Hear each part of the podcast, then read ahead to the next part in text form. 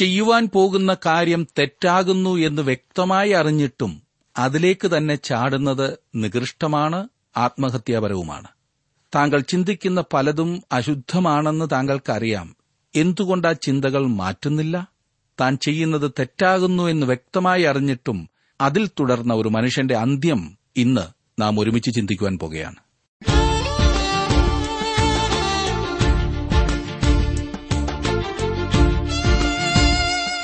TWRന്റെ വേദപഠന class ആരംഭിക്കുകയാണ്. ജീവസന്ദേശം. ഇന്നത്തെ നമ്മുടെ പാഠഭാഗം മർക്കോസ് എഴുതിയ സുവിശേഷം 14-1 വരെയുള്ള വാക്യങ്ങളാണ്. പ്രാർത്ഥനയോടെ നമുക്ക് ശ്രവിക്കാം. സഹോദരൻ ജോർജ് ഫിലിപ്പ് പഠനം ആരംഭിക്കുന്നു.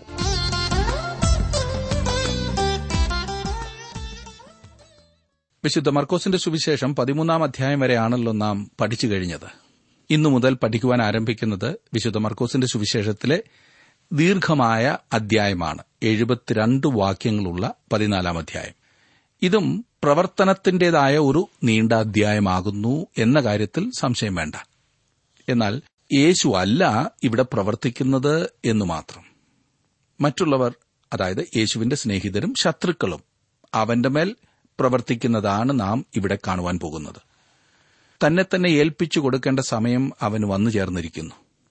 പ്രവചന നിവൃത്തിയായി യേശുവിന്റെ ഈ ലോക ശുശ്രൂഷ അവസാനിക്കുന്നു. കൊല്ലുവാൻ കൊണ്ടുപോകുന്ന കുഞ്ഞാടിനെ പോലെ അവനായിത്തീരുന്നു. യെശയ്യാപ്രവചനം 53-ാം അധ്യായത്തിന്റെ 7-ാം വാക്യത്തിൽ അതാണല്ലോ പറഞ്ഞത്. അവൻ മനുഷ്യരുടെ കയ്യിൽ തന്നെ തന്നെ ഏൽപ്പിച്ചു കൊടുക്കുന്നു. മറിയ അവനെ തൈലം പൂശുന്നു. ഇസ്കറിയോത്ത യൂദ അവനെ ഒറ്റിക്കൊടുക്കുന്നു. പത്രോസ് അവനെ തള്ളിപ്പറയുന്നു. സന്നിധി സംഘം അവനെ അറസ്റ്റ് ചെയ്യുന്നു. അവൻ പിതാവിന്റെ ഹിതത്തിന് തന്നെ തന്നെ ഏൽപ്പിച്ചു കൊടുക്കുന്നു. ക്രൂശിന്റെ നിഴലിലേക്ക് നാം വരുന്നതായ സമയം. നാം ഒരു വിശുദ്ധ സ്ഥലത്താണ് നിൽക്കുന്നത് എന്ന് ദൈവഭക്തിയുള്ള ഹൃദയത്തിൽ ബോധമുണ്ടാകുന്നു. അവിടെ ഇതാ അളന്നിട്ടില്ലാത്ത ആഴങ്ങളും കയറിപ്പറ്റിയിട്ടില്ലാത്ത ഉയരങ്ങളും. ഈ സന്ദർഭത്തിലെ അവന്റെ പ്രവർത്തനം അവന്റെ ആത്മാവിന്റെ നെടുവീർപ്പും ഞരക്കവും ഉൾക്കൊള്ളുന്നതാണ്. അവന്റെ സമയം വന്നു ചേർന്നിരിക്കുന്നു. യോഹന്നാന്റെ സുവിശേഷം 2-ാം അധ്യായത്തിന്റെ 4-ാം വാക്യത്തിൽ എന്റെ നാഴിക ഇതുവരെ വന്നിട്ടില്ല എന്ന് യേശു തന്റെ അമ്മയോട് കാനാവിലെ കല്യാണ വിരുന്നിന്റെ സമയത്ത് പറഞ്ഞ കാര്യം ഓർക്കുന്നുണ്ടല്ലോ. എന്നാൽ ഇപ്പോൾ ആ സമയം വന്നു ചേർന്നിരിക്കുന്നു. ഈ 14-ാം അധ്യായത്തിലും അടുത്ത അധ്യായത്തിലും സ്വർഗവും നരകവും തമ്മിലുള്ള വിചിത്രമായ ഒരു സംയോജിപ്പ് കാണുവാൻ കഴിയും. ഇരുളും വെളിച്ചവും ഒരേ ദിശയിലേക്ക് ഒരുമിച്ച് പോകുന്നു എന്ന് തോന്നും. നീതിയും പാപവും ക്രൂശിങ്കിലേക്ക് പോകുന്നു. ദൈവവും പിശാചും യേശു ക്രൂശിക്കപ്പെടണമെന്ന് തീരുമാനിക്കുന്നു. ക്രൂശ് വ്യക്തിപരമായ തീരുമാനങ്ങൾക്കും ഇവിടെ ഇടയാക്കുന്നു. ഇന്നും അപ്രകാരം തന്നെയാണ് സംഭവിച്ചുകൊണ്ടിരിക്കുന്നത്. 14-ാം അധ്യായത്തിന്റെ ആദ്യത്തെ 2 വാക്യങ്ങൾ ഞാനൊന്ന് വായിക്കാം. 2 ദിവസം കഴിഞ്ഞിട്ട് പെസഹായുടെയും പുളിപ്പില്ലാത്ത അപ്പത്തിന്റെയും ഉത്സവം ആയിരുന്നു. അപ്പോൾ മഹാപുരോഹിതന്മാരും ശാസ്ത്രിമാരും അവനെ ഉപായത്താൽ പിടിച്ചു കൊല്ലേണ്ടത് എങ്ങനെയെന്ന് അന്വേഷിച്ച് ജനത്തിൽ കലഹം ഉണ്ടാകാതിരിക്കാൻ ഉത്സവത്തിൽ അരുത് എന്ന് അവർ പറഞ്ഞു. യഹൂദന്മാരുടെ വർഷത്തിന്റെ ആദ്യത്തെ മാസമായ നിസാൻ മാസത്തിന്റെ 14-ാം ദിവസമായിരുന്നു പെസഹ ആചരിച്ചിരുന്നത്. നിസാൻ മാസം നമ്മുടെ ഇന്നത്തെ ഏപ്രിൽ മാസമാകുന്നു. 1-ാം മാസം 14-ാം തീയതി സന്ധ്യാസമയത്ത് യഹോവയുടെ പെസഹ എന്ന് ലേവ്യാപുസ്തകം 23-ാം അധ്യായത്തിന്റെ 5-ാം വാക്യത്തിൽ നാം വായിക്കുന്നു.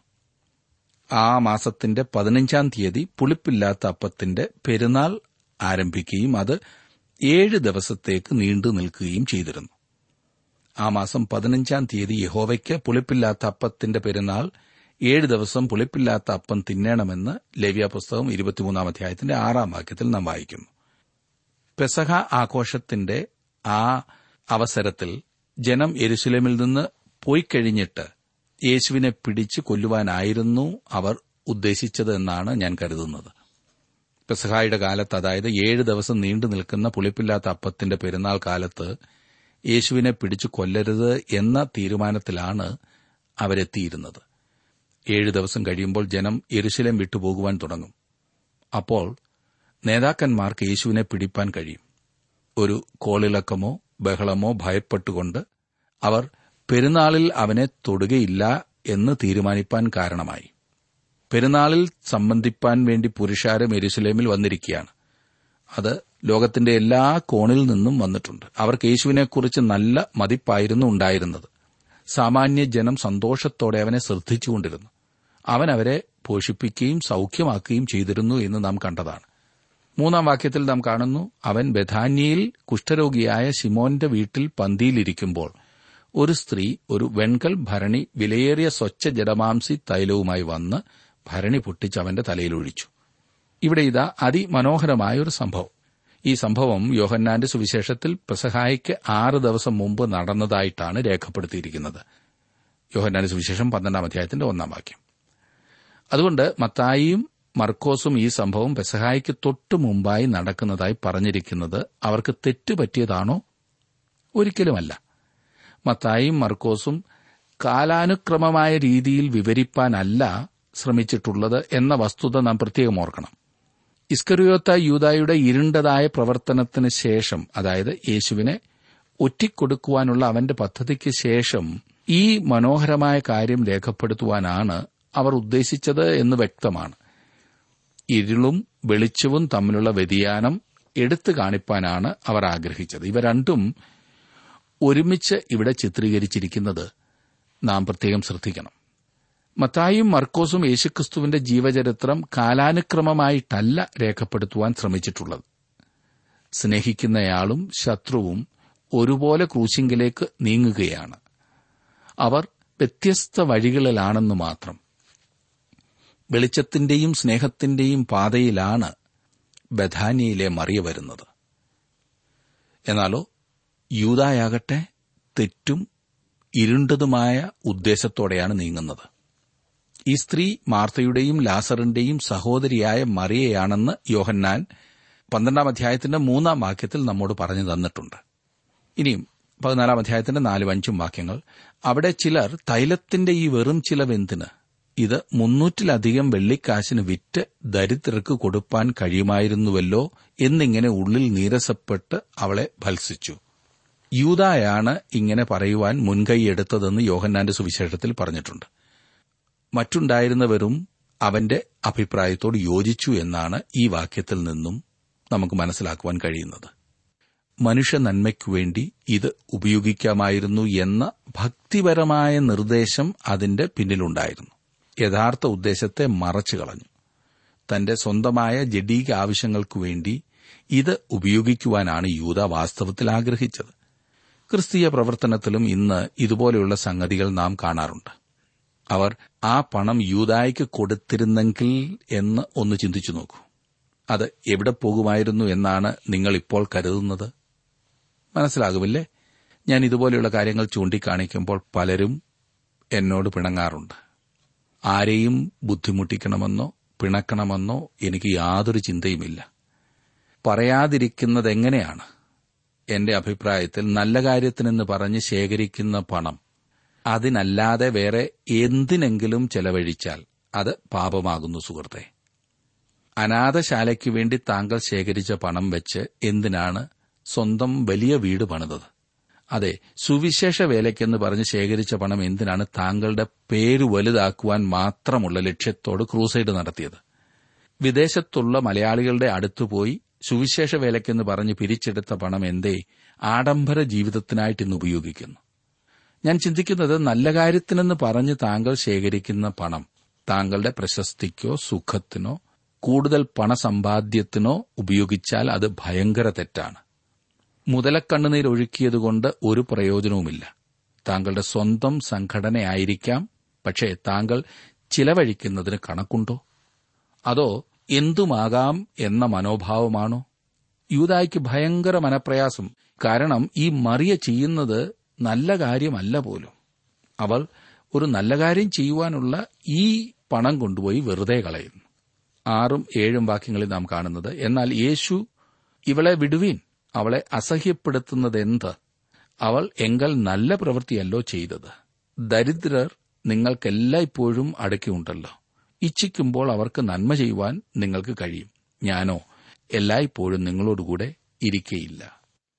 അവർ പരമാർത്ഥതയുള്ളവരായിരുന്നെങ്കിൽ ദരിദ്രരെ സഹായിക്കുന്നതിന് പല അവസരങ്ങളും അവർക്ക് ഉണ്ടായിരുന്നു. അവർക്ക് ആ അവസരങ്ങൾ ഉപയോഗപ്പെടുത്തുവാൻ കഴിയുമായിരുന്നു. ഈ കാലഘട്ടത്തിന്റെ പ്രത്യേകതകളിലൊന്നാണ് ദരിദ്രന്മാരുടെ സാന്നിധ്യം. യേശുക്രിസ്തുവിന്റെ വരവ് വരെയും ദാരിദ്ര്യത്തിന് നീക്കം വരികയില്ല സുഹൃത്തെ. ദാരിദ്ര്യ നിർമ്മാർജ്ജനത്തിനു വേണ്ടിയിട്ടുള്ള ഓട്ടം എങ്ങുമെത്താതെ പോകും എന്ന് മറക്കരുത്. എന്നുകണ്ട് ദരിദ്രരെ സഹായിക്കരുത് എന്ന് ഞാൻ പറഞ്ഞില്ല. ദരിദ്രരെ സഹായിക്കണം. പണം വീതിച്ചു കൊടുത്ത് ദാരിദ്ര്യത്തെ നിർമ്മാർജ്ജനം ചെയ്യാം എന്ന ഇന്നത്തെ ചിന്താഗതി ഒരു വലിയ തെറ്റാണ്. ലോകത്ത് മറ്റനേകം തെറ്റായ കാര്യങ്ങളുണ്ട്. ഒന്നാമതായി അവയൊക്കെ ഒന്ന് ശരിയാക്കാൻ ശ്രമിക്കൂ.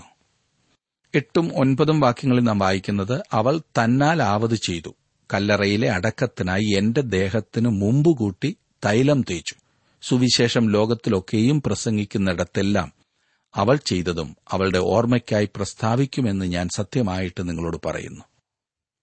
അവൾ തന്നാൽ ആവത് ചെയ്തു എന്ന് ഏതൊരു വ്യക്തിയും അത്രമാത്രം ചെയ്യണമെന്ന് ദൈവം ആവശ്യപ്പെടുന്നുള്ളൂ.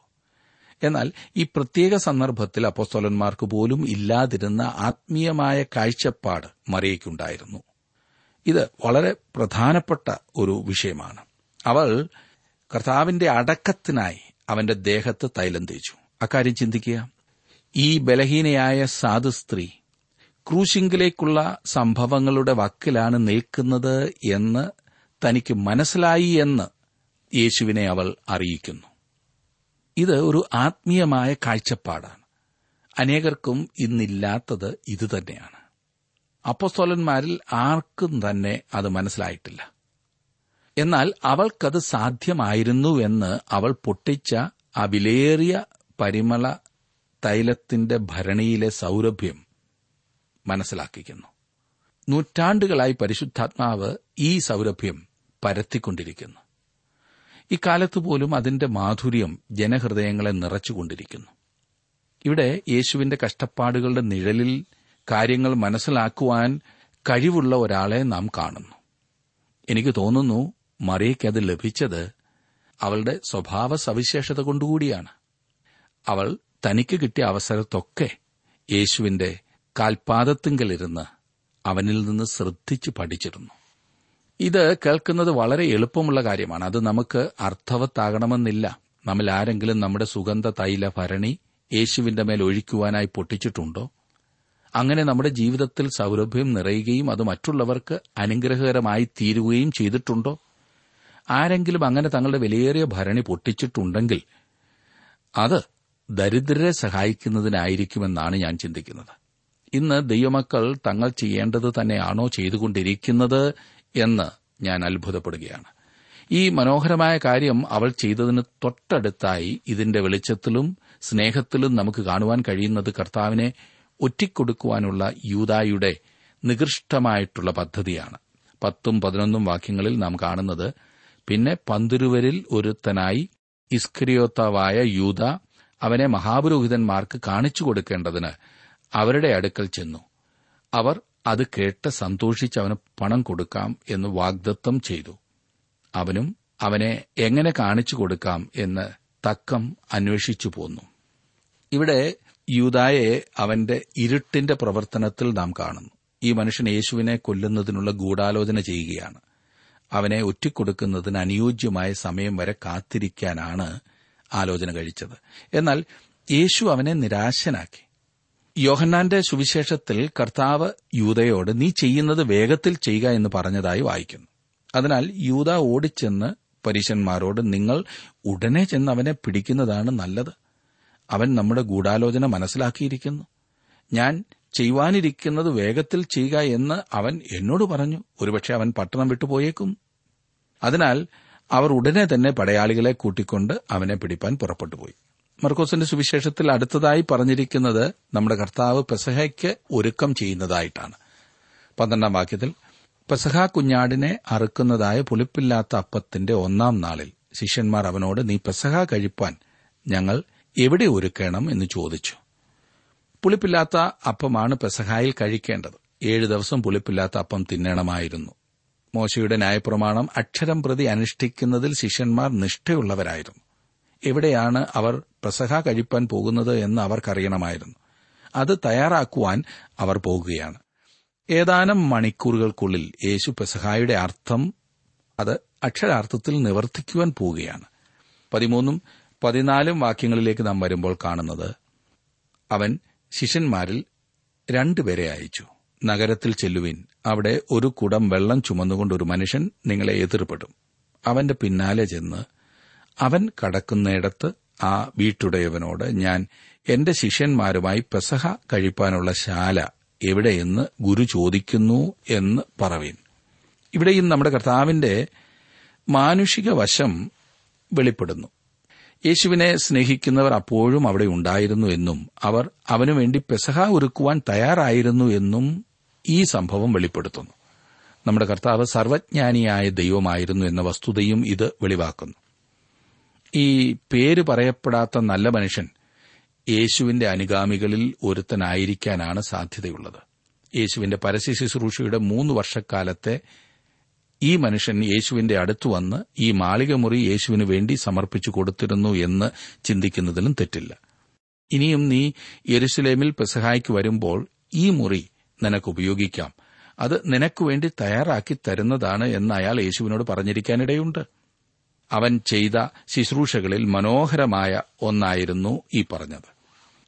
യേശു കർത്താവിനു വേണ്ടി പല കാര്യങ്ങൾ നമുക്കും ചെയ്യുവാൻ കഴിയും. ഈ മനുഷ്യൻ ചെയ്തത് ഇതാണ്. 15-16 വാക്യങ്ങളിൽ നാം കാണുന്നു, അവൻ വിരിച്ചൊരുക്കിയ ഒരു വൻമാളിക കാണിച്ചു തരും, അവിടെ നമുക്ക് ഒരുക്കുവീൻ എന്ന് പറഞ്ഞു. ശിഷ്യന്മാർ പുറപ്പെട്ട് നഗരത്തിൽ ചെന്ന് അവൻ തങ്ങളോട് പറഞ്ഞതുപോലെ കണ്ടു പെസഹ ഒരുക്കി. യേശു കടമെടുത്ത ഒരു മുറിയിലാണ് പെസഹ ആചരിച്ചത്. മാളിക യേശുവിനു വേണ്ടി വിരിച്ചൊരുക്കിയിരുന്നതിനാൽ അങ്ങനെ ചെയ്യാമെന്ന് നേരത്തെ തന്നെ അയാൾ സമ്മതിച്ചിരുന്നു എന്ന് കരുതുന്നതിൽ തെറ്റില്ലല്ലോ. ഇതൊരു സ്വകാര്യ പെസഹ ആചരണമായിരുന്നു, പരസ്യമായിട്ടുള്ളതല്ല. കർത്താവ് പറഞ്ഞത് ഞാൻ എന്റെ ശിഷ്യന്മാരുമായി പെസഹ കഴിപ്പാനുള്ള ശാല എന്നാണ്. ഇനിയും സ്വകാര്യമായിരുന്നതിനാൽ ആതിഥേയൻ ഇതിൽ ഇടപെടുന്നില്ല എന്ന് കാണാം. യെരുശലേമിലേക്ക് സവാരി ചെയ്യുവാൻ ഒരു കഴുതക്കുട്ടിയെ കൊണ്ടുവരുവാൻ യേശു തന്റെ ശിഷ്യന്മാരെ അയച്ചതായ ഇതുപോലെ ഒരു അനുഭവം നിങ്ങൾ ഓർക്കുന്നുണ്ടല്ലോ. അവൻ പറഞ്ഞതുപോലെ അവർ കാണുകയുണ്ടായി. ആ ചെറിയ കഴുതക്കുട്ടിക്ക് നേരത്തെ തന്നെ കർത്താവ് ഒരു ക്രമീകരണം ചെയ്തിരിക്കാൻ ഇടയുണ്ട്. നമ്മുടെ കർത്താവ് ക്രമീകരണങ്ങൾ നടത്തിക്കൊണ്ടാണ് തന്റെ പ്രവർത്തനത്തിൽ മുമ്പോട്ട് പോയത് എന്ന് ഞാൻ കരുതുന്നു. അങ്ങനെ ചിന്തിക്കുന്നതിൽ നിങ്ങൾ എന്നെ കുറ്റപ്പെടുത്തുകയില്ലല്ലോ. 17 വാക്യത്തിൽ നാം കാണുന്നു, സന്ധ്യയായപ്പോൾ അവൻ പന്തിരുവരോടും കൂടെ വന്നു. സന്ധ്യയായപ്പോൾ അവൻ വന്നു എന്ന് പറഞ്ഞിരിക്കുന്നത് ശ്രദ്ധിക്കണം. പെസഹ തുടങ്ങുന്നത് സൂര്യാസ്തമനത്തോടുകൂടിയാണ്. ഇരുട്ടുള്ളപ്പോഴാണ് അവൻ വന്നത് എന്ന് കരുതാവുന്നതത്രേ. താൻ തയ്യാറാകുന്നതുവരെയും അവൻ അവരുടെ കയ്യിൽ നിർബന്ധിച്ചേൽപ്പിപ്പാൻ പോകുന്നില്ല. എന്നാൽ തക്ക സമയത്ത് അവൻ തന്നെ തന്നെ അവരുടെ കൈകളിൽ ഏൽപ്പിച്ചു കൊടുക്കുകയും അവർ അവനെ ക്രൂശിക്കുകയും ചെയ്യും. അത് അവരുടെ പരിപാടി അനുസരിച്ചായിരിക്കില്ല, പിന്നെയോ അവന്റെ സമയ പരിപാടിക്കനുസരിച്ചായിരിക്കും കാര്യങ്ങൾ നടക്കുന്നത്. ഇത് മനോഹരമായ കാര്യമാണ്. കർത്താവ് ഒരു നിസ്സഹായനായ രക്തസാക്ഷിയായി തീർന്നു എന്നാരെങ്കിലും ചിന്തിക്കുന്നുവെങ്കിൽ ഞാൻ പറയട്ടെ, ആ ചിന്ത തെറ്റാണ്. കർത്താവ് തന്റെ നിയന്ത്രണത്തിലായിരുന്നു സകല കാര്യങ്ങളും മുൻപോട്ട് നീക്കിയത്, തന്റെ മരണം പോലും. ഇത് മനോഹരമായ അവസരമായിരുന്നു. അവൻ അവരോടുകൂടെ അനൌപചാരികമായ രീതിയിൽ പെസഹ ഭക്ഷിച്ചു. ഞായറാഴ്ച രാവിലത്തെ തിരുവത്താഴം നാം ഔപചാരികമായ അനുഷ്ഠാനമാക്കി തീർത്തിരിക്കുന്നു. അവൻ അവരോടുകൂടെ പെസഹാത്താഴം കഴിച്ചു എന്ന് നിങ്ങൾക്ക് കാണുവാൻ കഴിയും. അതിനുശേഷം അവൻ അവരോടുകൂടെ ഭക്ഷണം കഴിച്ചത് ഉയർത്തെഴുന്നേൽപ്പിന് ശേഷം ഗലീല കടൽപ്പുറത്ത് വെച്ച് പ്രാതൽ കഴിച്ചപ്പോഴാണ്. ഇത് വളരെ മനോഹരമായ കൂട്ടായ്മയുടെ അവസരമായിരുന്നു. യേശുവിന്റെ ആളത്വത്തിന് ചുറ്റിലും ലഭിക്കുന്ന ഒരു കൂട്ടായ്മയായിരുന്നു ഈ പെസഹാ വിരുന്ന്. 18-19 വാക്യങ്ങളിൽ നാം കാണുന്നത്, അവർ ഇരുന്ന് ഭക്ഷിക്കുമ്പോൾ യേശു, നിങ്ങളിൽ ഒരുവൻ എന്നോടുകൂടെ ഭക്ഷിക്കുന്നവൻ തന്നെ എന്നെ കാണിച്ചു കൊടുക്കും എന്ന് ഞാൻ സത്യമായിട്ട് നിങ്ങളോട് പറയുന്നു എന്ന് പറഞ്ഞു. അവർ ദുഃഖിച്ച് ഓരോരുത്തൻ ഞാനോ ഞാനോ എന്ന് അവനോട് ചോദിച്ചു തുടങ്ങി. പ്രിയ സുഹൃത്തെ, തങ്ങളെല്ലാവരും തന്നെ അതിന് കഴിവുള്ളവരാണെന്ന് അവർ അറിഞ്ഞിരുന്നു. താങ്കൾ മുഴുവനായി അധപ്പതിച്ചവനാണെന്നും നല്ലവനല്ല പാപിയാണെന്നും ദൈവത്തിങ്കൽ നിന്ന് മുഖം തിരിച്ചു പോകുവാൻ കഴിവുള്ളവനാണെന്നും താങ്കൾ മനസ്സിലാക്കിയിട്ടില്ലെങ്കിൽ താങ്കൾ അധികമൊന്നും മനസ്സിലാക്കിയിട്ടില്ല എന്നതാണ് വാസ്തവം. തങ്ങൾ പാപികളും നഷ്ടപ്പെട്ട അവസ്ഥയിലും ആണെന്ന് അംഗീകരിക്കാത്ത ആളുകൾ ഇന്നും സഭയിലുണ്ട്. അതുപോലെ തന്നെ തങ്ങൾക്ക് ദൈവത്തിന് നേരെ മുഖം തിരിച്ചു കളയുവാനുള്ള ശക്തിയുണ്ട് എന്ന് മനസ്സിലാക്കാത്ത രക്ഷിക്കപ്പെട്ട ആളുകളും സഭയിലുണ്ട്. അത് ഞാനോ എന്ന് നാം ഓരോരുത്തരും ചോദിക്കാവുന്നതത്രേ. ഈ വീഴ്ചയിൽ നിന്നും നാം കരകയറി നിൽക്കണം. 20-21 വാക്യങ്ങളിൽ നാം വായിക്കുന്നത് 20-21 അവൻ അവരോട്, പന്തിരുവരിൽ ഒരുവൻ എന്നോടുകൂടെ താലത്തിൽ കൈമുക്കുന്നവൻ തന്നെ മനുഷ്യപുത്രൻ പോകുന്നത് തന്നെക്കുറിച്ച് എഴുതിയിരിക്കുന്നത് പോലെ തന്നെ സത്യം. മനുഷ്യപുത്രനെ കാണിച്ചു കൊടുക്കുന്ന മനുഷ്യനോ അയ്യോ കഷ്ടം, ആ മനുഷ്യൻ ജനിക്കാതിരുന്നുവെങ്കിൽ അവന് കൊള്ളായിരുന്നു എന്ന് പറഞ്ഞു. ഇസ്കറിയോത്ത യൂദായായിരുന്നു യേശുവിനെ ഒറ്റിക്കൊടുക്കുവാൻ തീരുമാനമെടുത്തത്. യേശുവിനോടുകൂടെ 3 വർഷക്കാലം ആയിരിക്കാനുള്ള അവസരം ലഭിച്ചിരുന്നതിനാൽ യൂദായുടെ ഉത്തരവാദിത്വം വലുതായിരുന്നു. സങ്കീർത്തനക്കാരൻ ഇപ്രകാരമാണ് എഴുതിയിരിക്കുന്നത്, 41 സങ്കീർത്തനത്തിന്റെ 9 വാക്യം: ഞാൻ വിശ്വസിച്ചവനും എന്റെ അപ്പം തിന്നവനുമായ എന്റെ പ്രാണസ്നേഹിതൻ പോലും എന്റെ നേരെ കുതികാൽ ഉയർത്തിയിരിക്കുന്നു. യേശു ഇസ്കറിയോത്ത യൂദായെ ചൂണ്ടിക്കൊണ്ടാണ് പറഞ്ഞത് എന്നും അപ്പോൾ അവൻ അവിടെ നിന്നും സ്ഥലം വിട്ടു എന്നുമാണ് ഞാൻ കരുതുന്നത്. അപ്രധാനമായിക്കൊണ്ടിരുന്ന ഒരു പഴയ ആചാരമായ പെസഹാ വിരുന്നിനെ ആധാരമാക്കി യേശു ഒരു പുതിയ വിരുന്ന് സ്ഥാപിച്ചു. അവനൊരു പുതിയ സ്മാരകമുണ്ടാക്കി. പിച്ചള കൊണ്ടോ മാർബിൾ കൊണ്ടോ ഉണ്ടാക്കിയ സ്മാരകമല്ല, പിന്നെയോ പെട്ടെന്ന് നശിച്ചു പോകുന്ന അപ്പവും വീഞ്ഞുമാകുന്ന ഈ വസ്തുക്കൾ കൊണ്ടാണ് അവൻ സ്മാരകമുണ്ടാക്കിയത്. അവൻ പെസഹ കുഞ്ഞാടായി വരാൻ പോകുന്നു എന്നതിന്റെ മുൻകുറിയായിരുന്നു പെസഹ. ഇവിടെ കർത്താവിന്റെ അത്താഴം അവന്റെ മരണത്തിലേക്ക് തിരിഞ്ഞു നോക്കുന്നു. അവന്റെ മുറിക്കപ്പെട്ട തകർക്കപ്പെട്ട ശരീരത്തെയാണ് അപ്പം കുറിക്കുന്നത്. നാം വായിക്കുമ്പോൾ അവന്റെ അസ്ഥികളിൽ ഒന്നും ഒടിഞ്ഞുപോയില്ല എന്ന വസ്തുത പ്രത്യേകം ഓർക്കണം. 22 മുതൽ 25 വരെയുള്ള വാക്യങ്ങളിൽ വളരെ ശ്രദ്ധേയവും പ്രാധാന്യം അർഹിക്കുന്നതുമായ വളരെ കാര്യങ്ങളുണ്ട്. പെസഹാ വിരുന്നിൽ പെസഹാ പാനപാത്രം 8 പ്രാവശ്യം ചുറ്റുമായിരുന്നു. അപ്പോൾ അവർ സ്തോത്രത്തിന്റെ സങ്കീർത്തനങ്ങളിൽ 1 പാടിക്കൊണ്ടിരുന്നു. 7-ാം പ്രാവശ്യം പാനപാത്രം അവന്റെ കയ്യിൽ വന്നപ്പോഴായിരിക്കണം യേശു കുടിക്കാതെ അവ കൊണ്ട് കർത്താവിന്റെ അത്താഴത്തിന് ആരംഭമിട്ടത്. 2000 വർഷങ്ങൾക്ക് മുൻപ് അവൻ നമുക്കുവേണ്ടി ക്രൂശിൽ ചെയ്ത പ്രവൃത്തിയെയാണ് തിരുവത്താഴം ഇപ്പോൾ നമുക്ക് ചൂണ്ടിക്കാണിച്ചു തരുന്നത്. പെസഹ അവന്റെ വരവിങ്കിലേക്ക് എത്തി നോക്കുന്നതായിരുന്നു. എന്നാൽ 1000 ആണ്ട് വാഴ്ചയിൽ യെഹെസ്കേൽ പ്രവചനത്തിൽ കാണുന്നതുപോലെ പെസഹ വീണ്ടും നിലവിൽ വരുന്നതത്രേ. അതിന്റെ കാരണം സഹസ്രാബ്ദ വാഴ്ചയിൽ അവന്റെ വരവിന്റെ ഓർമ്മയുണ്ടായിരിക്കും എന്നതാണെന്നത്രേ ഞാൻ കരുതുന്നത്. അത് ആദ്യം ആരംഭിച്ചപ്പോൾ അവന്റെ വരവിങ്കിലേക്ക് എത്തി നോക്കുന്നതായിരുന്നു. അതിന് തിരിഞ്ഞു നോക്കുവാനും കഴിയും എന്നത്രേ കരുതുന്നത്. അങ്ങനെ സഹസ്രാബ്ദ വാഴ്ചയിലെ പെസഹ ആചരണത്തിന്റെ അർത്ഥം നമുക്ക് മനസ്സിലാക്കുവാൻ കഴിയും. 1 കൊരിന്ത്യർ 5:7 നാം വായിക്കുന്നു, നമ്മുടെ പെസഹ കുഞ്ഞാടും അറുക്കപ്പെട്ടിരിക്കുന്നു, ക്രിസ്തു തന്നെ എന്ന്. അതെ, മനുഷ്യനെ അവന്റെ പാപത്തിന്റെ ശിക്ഷയിൽ നിന്നും മോചിപ്പിക്കുവാൻ അറുക്കപ്പെട്ട ദൈവത്തിന്റെ കുഞ്ഞാടാണ് കർത്താവായ യേശുക്രിസ്തു. ഊനമില്ലാത്ത കുഞ്ഞാട്. അവിടുത്തെ ഓർമ്മയ്ക്കായി നിയമിച്ചിരിക്കുന്ന തിരുവത്താഴം കൈക്കൊള്ളുന്ന പ്രിയ സുഹൃത്തെ, താങ്കൾ യേശുവിനെ സ്നേഹിക്കുന്നുണ്ടോ, അതോ ഒരു ചടങ്ങ് നിർവഹിക്കുക മാത്രമാണോ ചെയ്യുന്നത്?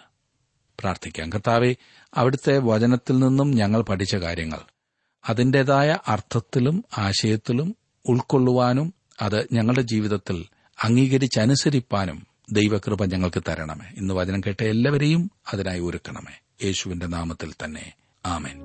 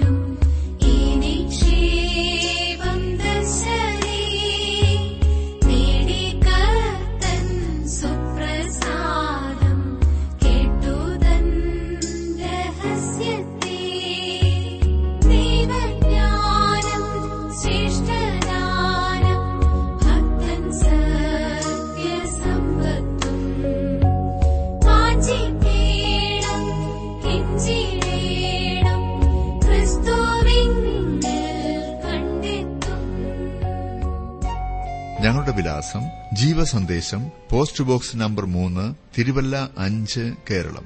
ഞങ്ങളുടെ ഫോൺ നമ്പറുകൾ 0469270028, മൊബൈൽ 9447767378. ഞങ്ങളുടെ ഇമെയിൽ അഡ്രസ് malayalamttb@radio882.com. വെബ്സൈറ്റിലും ജീവസന്ദേശം പ്രോഗ്രാം ലഭിക്കുന്നതാണ്.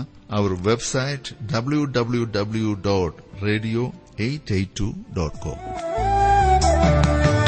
അളവറ്റ സ്നേഹം, അതിശയ സ്നേഹം, അതിരുക്കവിഞ്ഞൊഴുകുന്ന സ്നേഹം, അളവറ്റ സ്നേഹം, അതിശയ സ്നേഹം, അതിരുക്കവിഞ്ഞൊഴുകുന്ന സ്നേഹം, തൻ സ്നേഹനിറവിൽ തൻ സ്നേഹമറവിൽ നിത്യം പുലർത്തും ദൈവസ്നേഹം. ആ സ്നേഹത്തിനുയരവും ആഴവും നീളവും ആഗ്രഹിക്കാനാമോ? ആ സ്നേഹത്തിനുയരവും ആഴവും നീളവും ആഗ്രഹിക്കാനാമോ? ആ ദൈവിക സ്നേഹം നിസ്തുല്യമേ, ആഗ്രഹിക്കാനാമോ?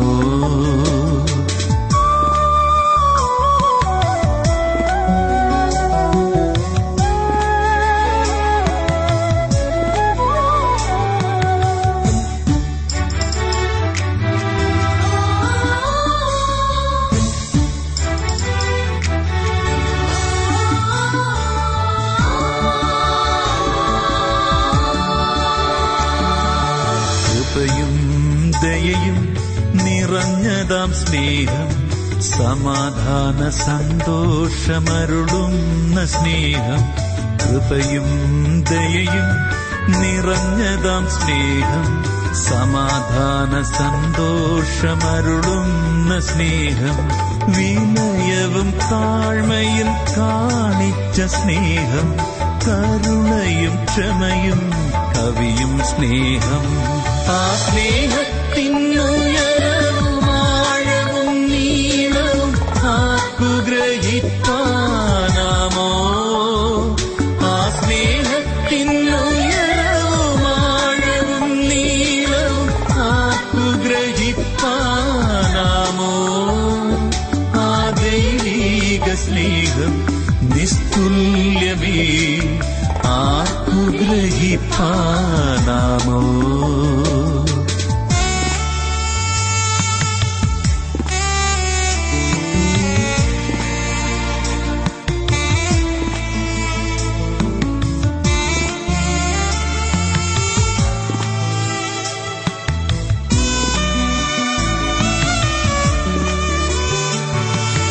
കാന്തയം സഭയെ ചേർത്തിടും സ്നേഹം, കാന്തനായി വരുമെന്നരുളിയ സ്നേഹം.